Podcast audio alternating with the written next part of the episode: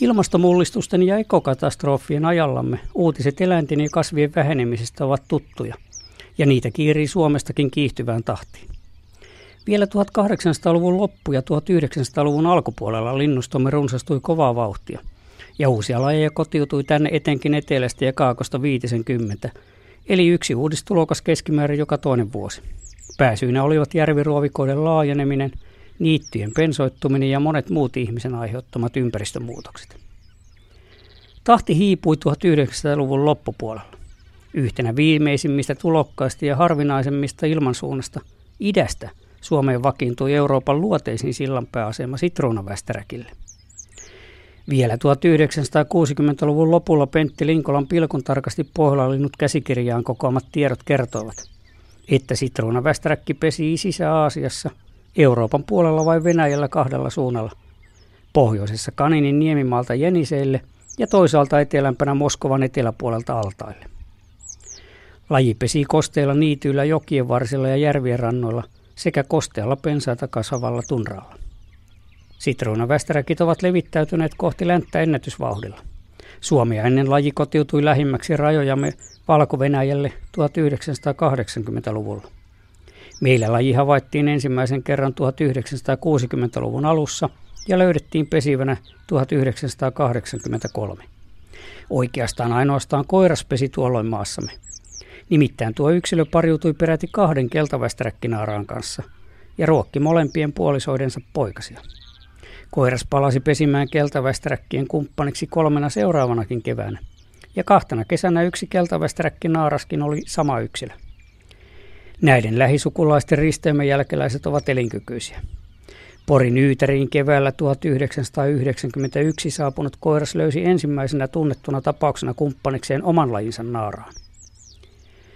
Monille uudistulokkaille on tyypillistä, että sekapareja muodostuu lähimpien sukulaisten kanssa siten, että parin koiras on tulokaslaji ja naaras vakituiseen lajistoon kuuluva yleinen laji. Nuoret koiraat lentävät kevätmuuttonsa päätteeksi tai ei-muuttavilla lajeilla vaeltelevat hanakimmin vakiintuneen esiintymisalueen ulkopuolelle vapaita reviirejä ja uusia elinympäristöjä etsiskellen. Mierotiet houkuttelevat naaraita vähemmän, ja siksi puolison löytäminen on ensimmäiselle uskallikkokoiraille suuri ongelma. Uuden alueen valtaaminenhan edellyttää useamman ehdon täyttymistä. Linnun on kyettävä siirtymään uudelle alueelle, löydettävä sieltä sopiva ympäristö, pesäpaikka ja ravintoa sekä lisääntymiskumppani. Jos pesintä onnistuu, moni pikkulintukin ja varsinkin koiraat palaavat samalle paikalle pesimään tulevinakin keväinä ja naaraatkin usein lähistölle. Näin on edistynyt sitruunavästäräkkienkin Suomen valloitus. Vaikka poikaset hakevat omat pesäpaikkansa ainakin peninkulmin päästä synnyinpaikaltaan, niidenkin palaaminen lähiseuduille nopeuttaa uudisasutuksen juurtumista. Ensimmäisiä sitruunavästäräkin vakiintuneita pesimäpaikkoja – 1990-luvulla oli Helsingin vanhan kaupungin Lahti. Siellä kesällä 2002 rengasettu koiraspoikainen palasi yksivuotiaana 50 kilometriä idemmäs Lahdelle, jonne se saapui pesimään joka kevät vuoteen 2010 saakka. Kahdeksan vuotta on mille tahansa pikkulinnolle poikkeavan korkea ikä, jonka kuluessa lintu oli lentänyt muuttomatkoilla Etelä-Aasiaan kymmeniä tuhansia kilometrejä.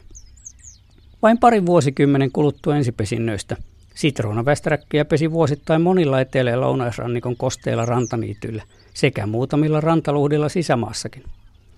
Vuosiin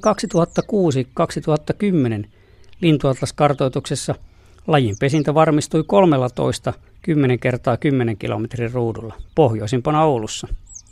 Kun todennäköiset ja mahdolliset pesinät lasketaan yhteen, kertyy ruutuja 27.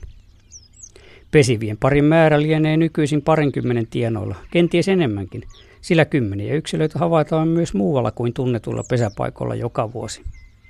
Räikeän keltaisen sitruunavästäräkin tupsahdus rantaluhdalle ilahduttaa kiikareväkkiä tulevina vuosina yhä useammin.